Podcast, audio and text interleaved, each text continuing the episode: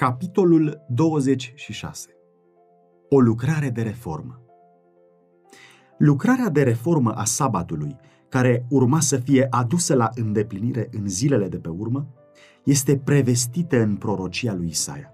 Așa vorbește Domnul. Păziți ce este drept și faceți ce este bine, căci mântuirea mea este aproape să vină și neprihănirea mea este aproape să se arate. Ferice de omul care face lucrul acesta și de fiul omului care rămâne statornic în el, păzind sabatul ca să nu-l pângărească și stăpânindu-și mâna ca să nu facă niciun rău. Și pe străinii care se vor lipi de Domnul ca să-i slujească și să iubească numele Domnului pentru ca să fie slujitorii lui, și pe toți cei ce vor păzi sabatul ca să nu-l pângărească și vor stărui în legământul meu, îi voi aduce la muntele meu cel sfânt și voi umple de veselie în casa mea de rugăciune. Isaia, capitolul 56, versetele 1, 2, 6 și 7. Aceste cuvinte își au aplicația în era creștină, așa cum era arătat în contextul Așa vorbește Domnul Dumnezeu, care strânge pe cei risipiți ai lui Israel. Voi mai strânge și alte popoare la cei strânși acum din el. Isaia, capitolul 56, cu versetul 8. Aici este profetizată adunarea neamurilor de către Evanghelie. Și o binecuvântare este rostită asupra acelora care cinstesc sabatul. În felul acesta, obligativitatea păzirii poruncii a patra se extinde dincolo de răstignirea, învierea și înălțarea lui Hristos, până în timpul în care slujitorii săi urmau să predice tuturor popoarelor vestea cea bună. Domnul poruncește prin același profet. Învelește această mărturie, pecetluiește această descoperire între ucenicii mei. Isaia, capitolul 8, cu versetul 16. Sigiliul legii lui Dumnezeu se găsește în porunca a patra. Dintre toate cele zece porunci, numai aceasta scoate în evidență numele și titlul legiuitorului. Ea îl declară a fi creatorul cerului și al pământului și în felul acesta arată cerințele sale cu privire la respect și închinare mai presus de toți ceilalți. În afară de această poruncă, nu mai este nici una în decalog care să arate prin a cui autoritate a fost dată legea. Când sabatul a fost schimbat de puterea papală, sigiliul a fost scos din lege. Ucenicii lui Isus au fost chemați să-l reabiliteze prin ridicarea sabatului poruncii a patra la poziția lui legitimă, ca memorial al Creatorului și ca semn al autorității sale. La lege și la mărturie, când doctrine și teorii contradictorii abundă, legea lui Dumnezeu este măsura fără greș prin care sunt puse la probă toate părerile, doctrinele și teoriile. Profetul zice, dacă nu vor vorbi așa, nu vor mai răsări zorile peste poporul acesta. Și din nou este dată porunca. Strigă în gura mare, nu te opri.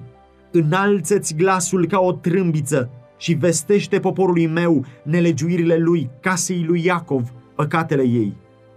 Nu lumea păcătoasă, ci aceea pe care Domnul îi arată ca fiind poporul meu, trebuie să fie mustrați pentru nelegiuirile lor.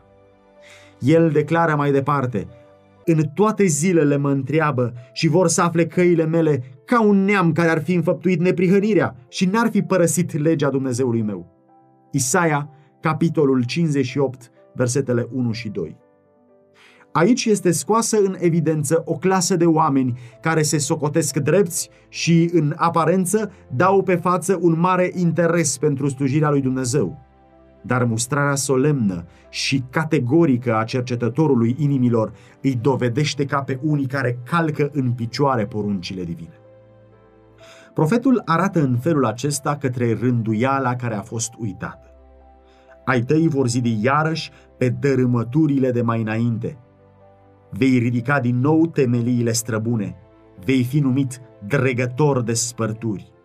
Cel ce drege drumurile și face țara cu putință de locuit.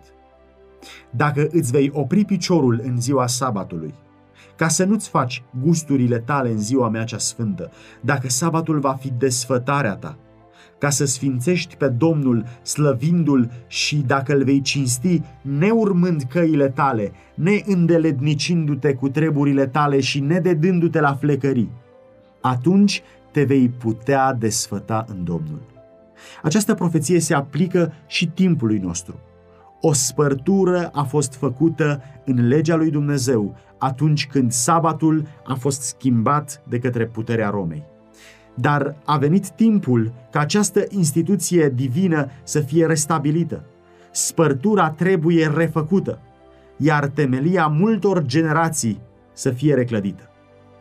Sfințit prin odihna și binecuvântarea Creatorului, sabatul a fost ținut de Adam în nevinovăția sa din Edenul Sfânt, de Adam cel căzut și pocăit atunci când a fost alungat din starea lui fericită a fost ținut de toți patriarhii, de la Abel până la Noe, cel neprihănit, la Avram, la Iacov.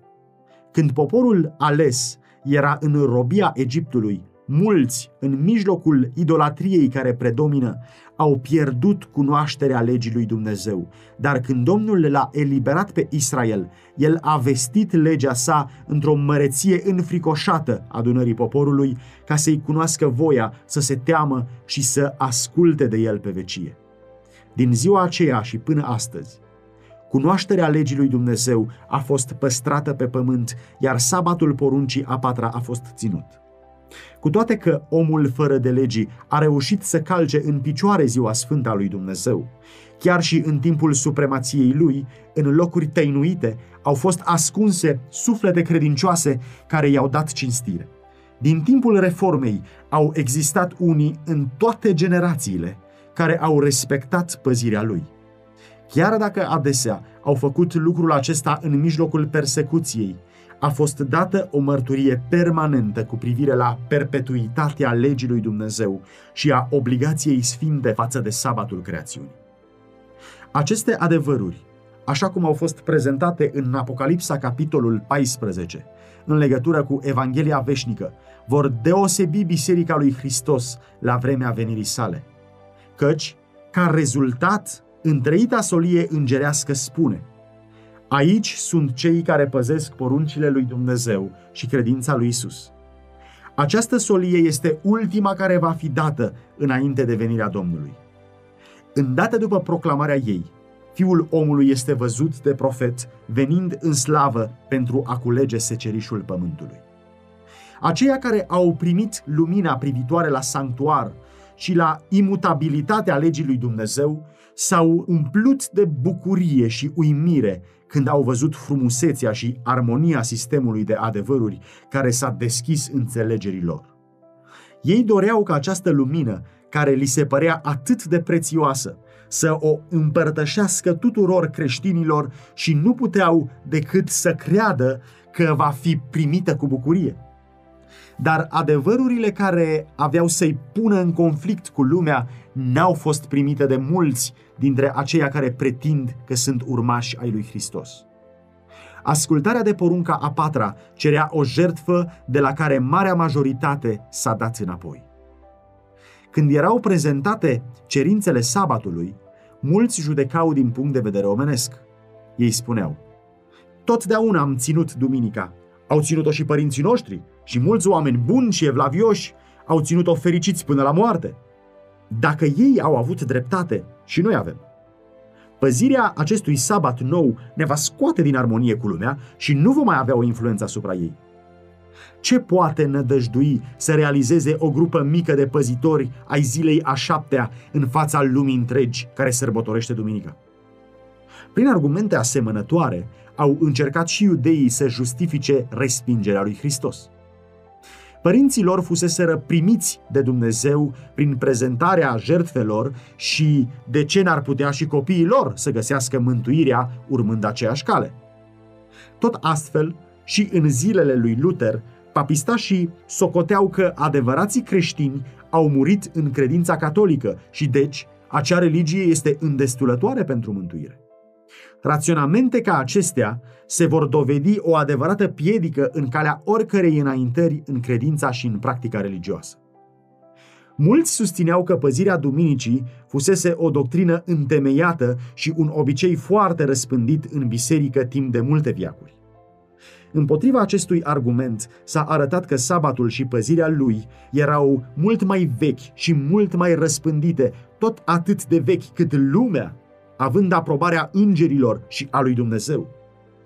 Deja atunci când au fost puse temeliile pământului, când stelele dimineții au cântat și toți fiii lui Dumnezeu au strigat de bucurie, atunci a fost pusă temelia sabatului. Iov, capitolul 38, versetele 6 și 7 și Genesa, capitolul 2, versetele 1 la 3. În mod îndreptățit, deci, această instituție cere respectul nostru. N-a fost rânduită de o autoritate omenească și nu se sprijină pe nicio tradiție omenească. A fost întemeiată de cel vechi de zile și poruncită de cuvântul său cel veșnic. Atunci când atenția oamenilor a fost atrasă asupra subiectului reformei sabatului, slujitorii populari au denaturat cuvântul lui Dumnezeu, interpretând mărturia lui astfel încât să liniștească mințile întrebătoare. Iar cei care nu cercetau scripturile pentru ei s-au mulțumit să accepte concluziile care erau în armonie cu dorințele lor.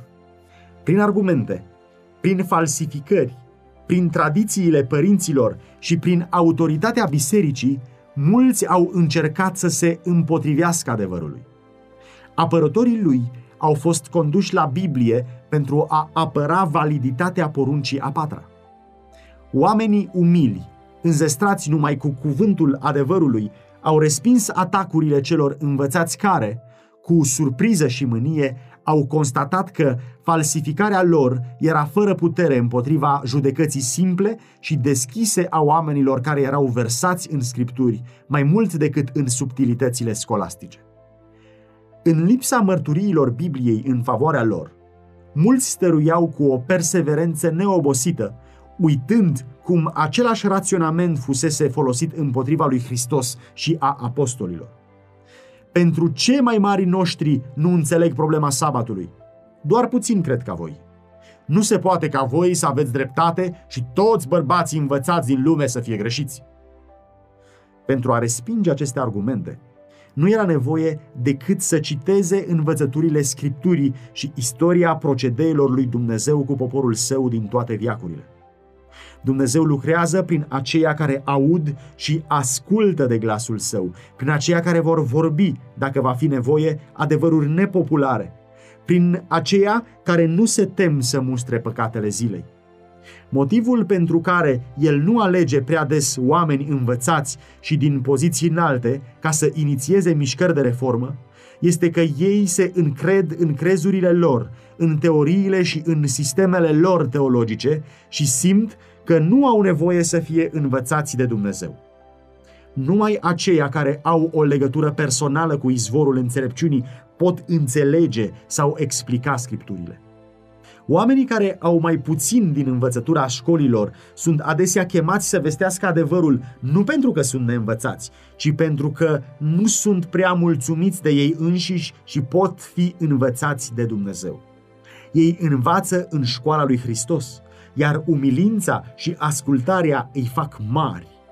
Încredințându-le cunoașterea adevărului său, Dumnezeu le acordă o cinste pe lângă care onoarea pământească și mărirea omenească sunt fără valoare.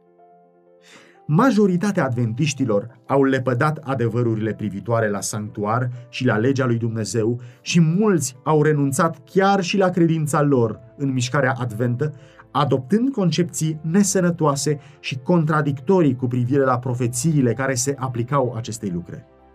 Unii au fost duși în rătăcire din cauza repetatelor fixări de date ale venirii lui Hristos. Lumina care strălucea acum asupra subiectului sanctuarului ar fi trebuit să le arate că nici o perioadă profetică nu se întinde până la a doua venire, că timpul precis al venirii sale nu este profetizat dar întorcând spatele luminii, au continuat să stabilească dată după dată pentru venirea Domnului și tot de atâtea ori au fost dezamăgiți. Când cei din biserica din Tesalonic au acceptat învățături eronate cu privire la venirea lui Hristos, Apostolul Pavel i-a sfătuit să probeze nădejdile și așteptările lor cu grijă prin cuvântul lui Dumnezeu. El le-a îndreptat privirea către profețiile ce descopereau evenimentele care aveau loc înainte ca Hristos să vină și le-a arătat că nu aveau niciun temei să-L aștepte în zilele lor. Nimeni să nu vă amăgească în vreun fel. 2 Tesaloniceni, capitolul 2, cu versetul 3, sunt cuvintele avertizării lui.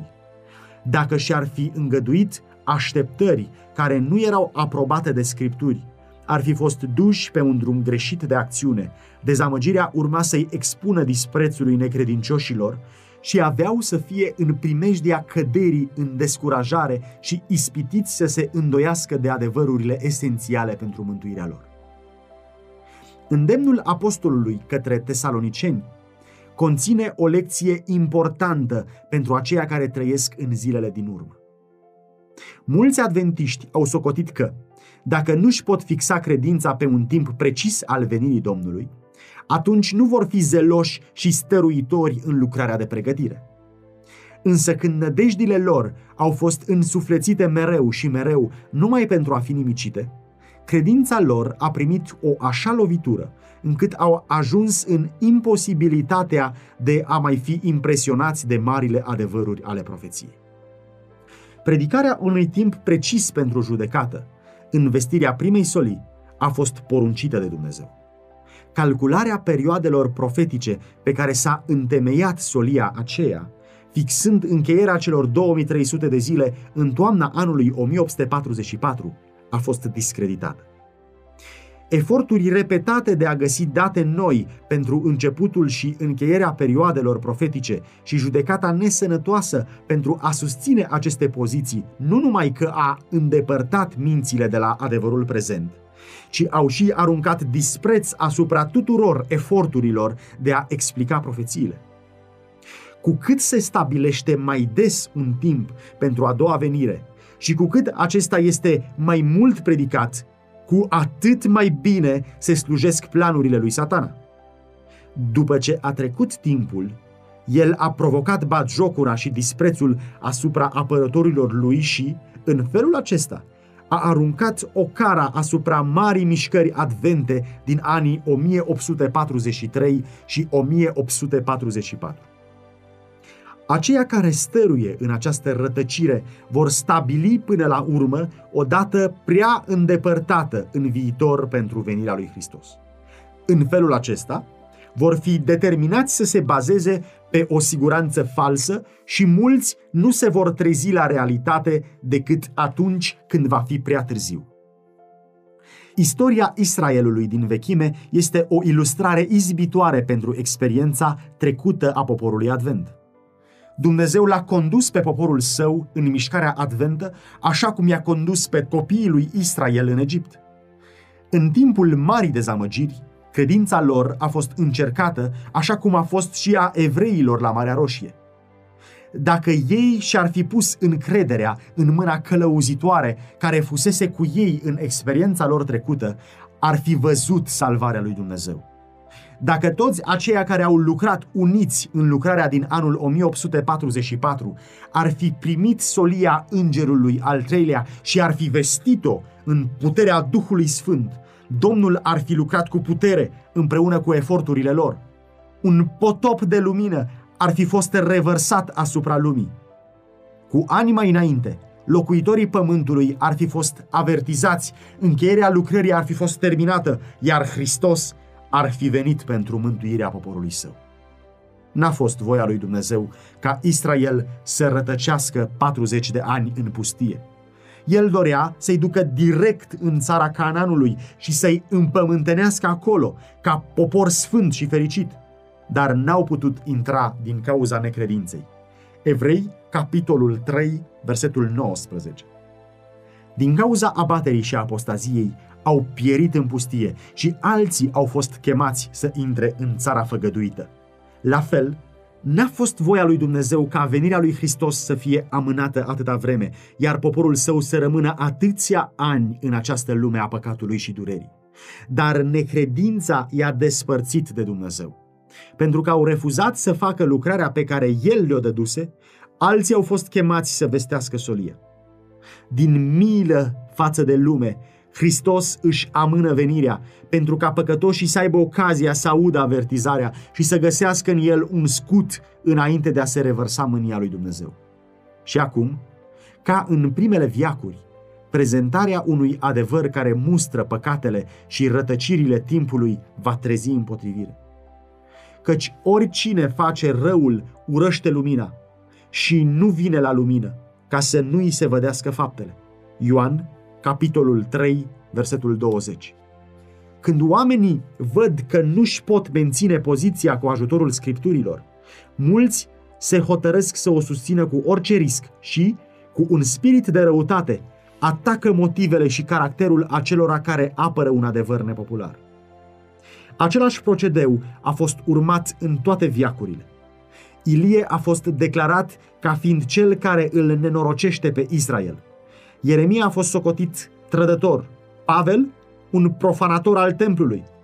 Din zilele acelea și până astăzi, aceia care au vrut să rămână credincioși adevărului au fost denunțați ca fiind răzvrătiți, eretici sau dezbinători. Mulțimile care sunt prea necredincioase pentru a primi cuvântul sigur al profeției, vor primi cu o credulitate indiscutabilă o acuzație împotriva acelora care îndrăznesc să mustre păcatele zilei. Acest spirit se va dezvolta din ce în ce mai mult, iar Biblia învață lămurit că se apropie o vreme când legile statului vor fi atât de mult în conflict cu legea lui Dumnezeu, încât oricine va voi să asculte de toate preceptele divine va trebui să facă față acuzației și pedepsei unui răufăcător. Văzând toate acestea, care este datoria vestitorului adevărului? Va ajunge oare la concluzia că adevărul n-ar fi trebuit să fie prezentat din moment ce singurul efect al lui este să-i trezească pe oameni să fugă sau să reziste în fața cerințelor lui? Nu. La fel ca primii reformatori, el nu are niciun motiv temeinic să rețină mărturia cuvântului lui Dumnezeu, pentru că provoacă împotrivire. Mărturisirea de credință făcută de sfinți și de martiri a fost scrisă pentru folosul generațiilor care au urmat. Acele exemple vii de sfințenie și de integritate statornică ne-au fost lăsate pentru a inspira curaj acelora care acum sunt chemați să dea mărturie pentru Dumnezeu. Ei au primit harul și adevărul nu numai pentru ei, ci ca prin ei cunoașterea lui Dumnezeu să lumineze întregul pământ. A dat Dumnezeu lumină slujitorilor săi în această generație? Atunci ei trebuie să o lase să lumineze în lume. În vechime, Dumnezeu a spus unei persoane care vorbea în numele său, dar casa lui Israel nu va voi să te asculte, pentru că nu vrea să mă asculte. Cu toate acestea, el a spus, ci să le spui cuvintele mele, fie că vor asculta, fie că nu vor asculta. Ezechiel, capitolul 3, cu versetul 7, și Ezechiel, capitolul 2, cu versetul 7. Slujitorului lui Dumnezeu din acest timp îi este dată porunca. Înalțeți glasul ca o trâmbiță și arată poporului meu nelegiuirile lui și casei lui Iacov păcatele ei. Isaia, capitolul 58, cu versetul 1. Pe măsura ocazilor pe care le au, toți aceia care au primit lumina adevărului se găsesc sub aceeași solemnă și înfricoșată răspundere cum a fost profetul lui Israel, căruia cuvântul lui Dumnezeu i-a spus Acum, fiul omului, te-am pus străjer peste casa lui Israel. Tu trebuie să asculți cuvântul care iese din gura mea și să-i înștiințezi din partea mea. Când zic celui rău, răule, vei muri negreșit, și tu nu-i spui, ca să-l întorci de la calea lui cea rea, răul acela va muri în nelegiuirea lui, dar sângele lui îl voi cere din mâna ta. Dar dacă vei înștiința pe cel rău ca să se întoarcă de la calea lui și el nu se va întoarce, va muri în nelegiuirea lui, dar tu îți vei mântui sufletul. Ezechiel, capitolul 33, versetele de la 7 la 9. Piedica cea mare în primirea și vestirea adevărului este faptul că aceasta implică neplăceri și batjocură. Acesta este singurul argument împotriva adevărului pe care apărătorii lui nu l-au putut contrazice. Dar lucrul acesta nu i-a făcut pe adevărații urmașii lui Hristos să se clatine. Ei nu așteaptă ca adevărul să fie popular. Fiind convinși de datoria lor, ei primesc de bunăvoie crucea pe care apostolul Pavel socotea că încercările noastre ușoare de o clipă lucrează pentru noi tot mai mult o greutate veșnică de slavă, împreună cu cel din vechime, care socotea o cara lui Hristos ca o mai mare bogăție decât comorile Egiptului. 2 Corinteni, capitolul 4 cu versetul 17 și Evrei, capitolul 11 cu versetul 26.